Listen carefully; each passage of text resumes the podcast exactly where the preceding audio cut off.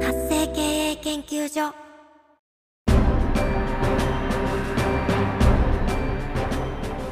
主婦やママさんのための独立企業の知恵袋。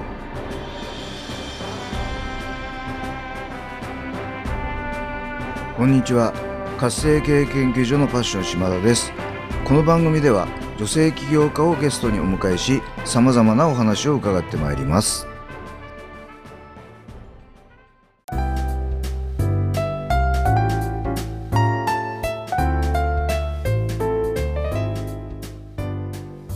皆さんこんにちは本日のゲストは自分の自信を取り戻すお手伝いで昨日よりも輝く女性に導くこの道16年のベテランネイリストの松下恵里さんをお迎えしてお話を伺ってまいります松下さんこんにちはこんにちは。はい今日はようこそこの番組にお越しいただきましたよろしくお願いいたしますはい、よろしくお願いします。はい、ありがとうございます。ではまずはですね、えー松下さんの自己紹介からお願いいたします。はい、えっとですね、私はまあネイリスト歴16年ということで、だいぶ長いことやってるんですけれども、すごいですよね。まあ、長く経ってしまいました。はい、はい。で、その中で、えっと、プライベートネイルサロンを起業して7年、今7年目になります。はい、でまあたくさんのお客さんにお越しいただいて、まあお客さんがどういったものが好きかなというのを常に考えながら施術させてもらってます。ありがとうございます。えっ、と松下さんのこのネイルサロンはどちらにあるんですか？吉祥寺にあります。はい、ありがとうございます。駅から近いんですかね？あそうですね、徒歩2、3分で来れると思います。あ、じゃあアクセス的にもいいところですね。いいところでやってます。はい、ありがとうございます。あのまあこの道16年起業して、えー7年とおっしゃいましたかね。はい。はい。あの最初のじゃあ前の前半の9年間っていうのはどういう感じだったんでしょうか？えっ、と一番最初はもう未経験だったので、えっと未経験でも雇ってもらえるところっていうので探して、まあはいチェーン店で、はいかなりあのネイル業界では大きい会社で、えっと店長までやりました。あ、そうなんですね。でまあ、店長までやって一通りできたのでじゃあはい。もっとスキルアップをっていうことで違うサロンそこはうん会社なんですけれども1店舗だけの会社でまた店長までやって、はい。でまあその後が、まあ、ちょっとオーナーと合わずとかあー閉店とかがちょっと続いてしまったので、あのお客さんと長く付き合いお付き合いすることができなくなっちゃったうんので、うん。それだったら自分で始めた方がお客さんと長く確実にお付き合いできるなと思ってオープンしました。なるほどですね。ありがとうございます。ではあのまあ多分この道16年っていうことですと社会人になった時からもうネイリストさんだと思うんですけども、はいなんで松下さんがこのネイリストという仕事を始めることになったんでしょうか？もともとあのネイルはすごく興味があってもうはい高校生ぐらいからやり始めたんですけれども、はい。そうですねもともとでもその後は普通に OL さんかなと思ってたところに、はいまあ、当時知り合った人からあのネイル好きならあの教えてもらえるところがあるうん。でそれはあのネイリストになるためではなくってもう趣味の範囲内で、自分で自分の手をきれいにあ、なるほどし。たらいいかっていうのを教えてくれるよっていうのがあったのではい。ちょっと参加してみようと。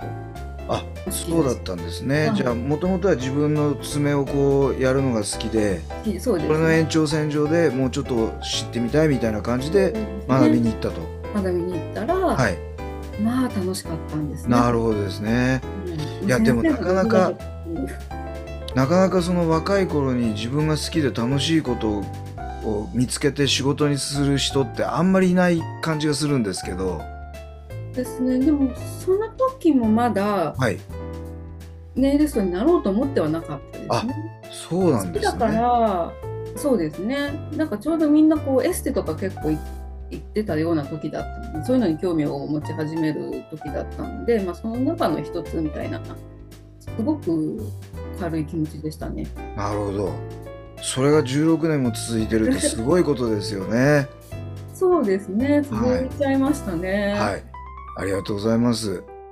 ではまあ今はねもちろん今でも好きだとは思うんですけども、はいあのお仕事ってやっぱりひ世のため人のためだと思うんですね。はい。なのでこのネイリストという仕事をするためのミッションまあちょっと重たい言葉使命思いみたいのがあると思いますがそれをちょっと教えていただければと思います。そうですね。私はあのやってもらうより自分がやる方が好きだったんですけれどもはい。あのお客さんは多分やってもらうのが好きな人。はいだと思うんですね。自分でできはい。たとかね、でまあその人たちをまずがっかりさせないことはもうもちろんなんですけどうん。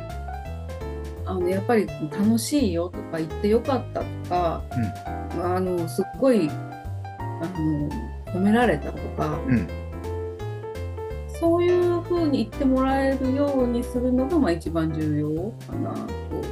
その人がそのネイルサロン内で楽しく過ごすだけじゃなくって終わって普通他の生活をしている時もなんか気分いいな。うんうん。でまた行こうって思ってもらえることが一番大事かなと思います。なるほど素晴らしいですね。まあそれがその自分の自信を取り戻すっていうそのお手伝いっていう感じなんですかね。やっぱりで周りからあの褒めてもらえればまたそれはすごく自信になると思うのではい。そこの手助けができればいいかなと思います。はいありがとうございます。ではえーまあえー、と独立起業されてから7年経ったというふうに伺いましたが、この7年前に独立起業する際もしくはされた後はい、あのー今までいろんなご苦労があったかと思います。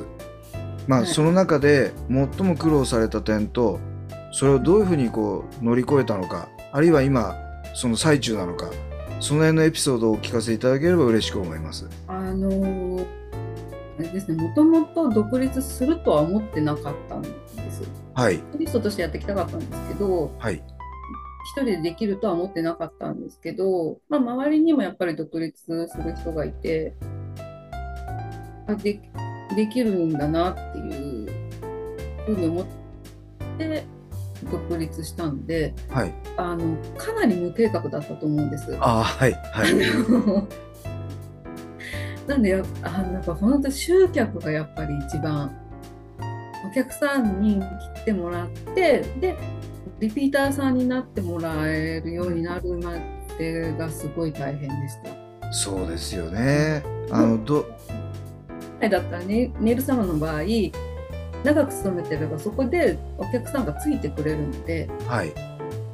そこですぐ独立してればあのお客さん結構ついてきてくれるはずなんですね、前はい。回かな、はい。私はそれがなかったので、なるほど。うん、ちょっと転々とした時期があったので。はい。そこがもうちょっとやっぱり計画的に行くべきだったなと思いますね。なるほど。それをどうやって乗り越えたんですか？もう粘る。粘る？はい。まあ気合と根性ってやつですかね。そう、それに近いものはあります、ね。なるほど。まあ、最初はホームページからと思ったけど、ホームページだけではダメで、はい。じゃあインスタグラム。はい。でまあ、インスタもいっぱいいいねをもらもらったりとかう、ん見てもらえる人が増えないと集客につながってこなかったので、やっぱり上げ続ける、はい。まあ、いいねも自分からどんどんいくっていう。はい。あとそれからもネイルブックですね、そっちもいっぱい画像投稿して、はい。まあ、こんなんあるよっていうのをいっぱい見てもらえてやっぱそで認知されるまでがかかりましたね。そうですよね。うん。はい。ありがとうございますえーではですね最後にこれから独立起業しようとしているあるいは起業間もない主婦やママさんにですねはい、何かこう一言アドバイスをいただければ嬉しく思いますもう計画的に行きましょうっていうのがまずはい一番そのど大事ですね。なるほど。はい、それとああとはあのすごくいっぱい営業の電話がかかってくるんです。はい。ジンサロンだからなのかメールよりも電話なんです。はい。まあ引っかからないようにあの気をつけてくださいっていうのなはるほど。即もう即決しないでちゃんとし自分なりに調べてからやるやらないを決めてください。なるほどですね。はい。ありがとうございます。もう経験者ならではのお言葉だと思いますね。はい。まあ、あの、やっぱり、ね、ビジネスを始めるのってリスクがありますんでね。はいやっぱあの計画ってしっかり立てなきゃいけないと思いますし、あるいはそのやっぱり営業の電話ってやっぱ営業うまいですからね。うん、そうですねやっぱり、あのな自分たちに利益があればいいと思ってる営業さんがすごく多い気がします。はい、そうですよね。はいありがとうございます。はい。あの本当に貴重な率直なご意見で、あの非常に参考になると思います。ありがとうございます。はい、よかったと思います。はい。はい。では、えっ、とそんなあー、えー松下さんにですね、あのぜひもっとお話聞いてみたいとか、あるいはメールをちょっとお願いしたいみたいな人たちがいらっしゃると思いますけれども、はい松下さんとアクセスするにはどうしたらよろしいでしょうか？あの一番お手軽なのがインスタグラムだと思いますので、はい。らからあの DM を送っていただいたりメッセージをいただければお返事いたします。はい、ありがとうございます。はいではあのポッドキャストの説明欄のところにですね、えー松下さんのおインスタグラムの URL を貼っておきますので、あのそこから DM でポッドキャスト聞いた聞きましたっていうことでいただければよろしいですかね。はい、それでありがとうございます。はい、本日のゲストは自分の自信を取り戻すお手伝いで昨日よりも輝く女性に導く。この道16年のベテランネイリストの松下えりさんをお迎えさせてあお迎えしてお話を伺ってまいりました。あの松下さん今日は本当に貴重なお話ありがとうございました。こちらこそありがとうございました。